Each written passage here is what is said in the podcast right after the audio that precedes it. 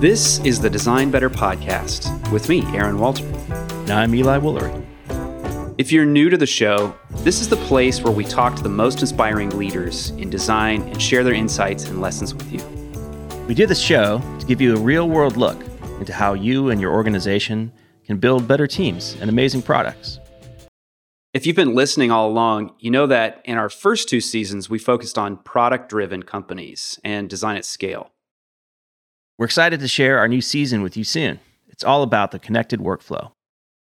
Hey, Eli, any favorite moments from uh, this new season that's coming up?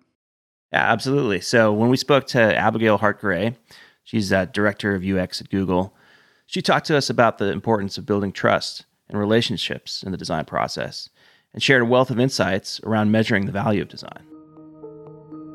We can design towards anything. The great thing about design is that there's no one solution. So when you find the places where you can all agree, okay, let's march towards this goal, I think that's the way to start building a relationship and building trust because you want to show them that you care about the same things they do.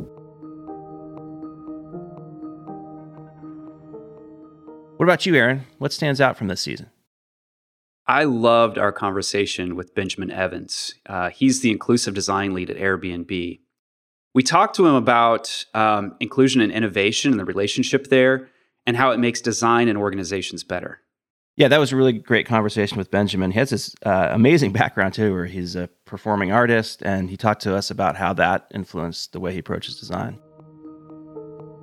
Diversity and inclusion is has always been the core of innovation. If innovation is about taking two ideas that are different and overlaying them and mixing them, then that means that the more you do that, the more opportunities there are for innovation.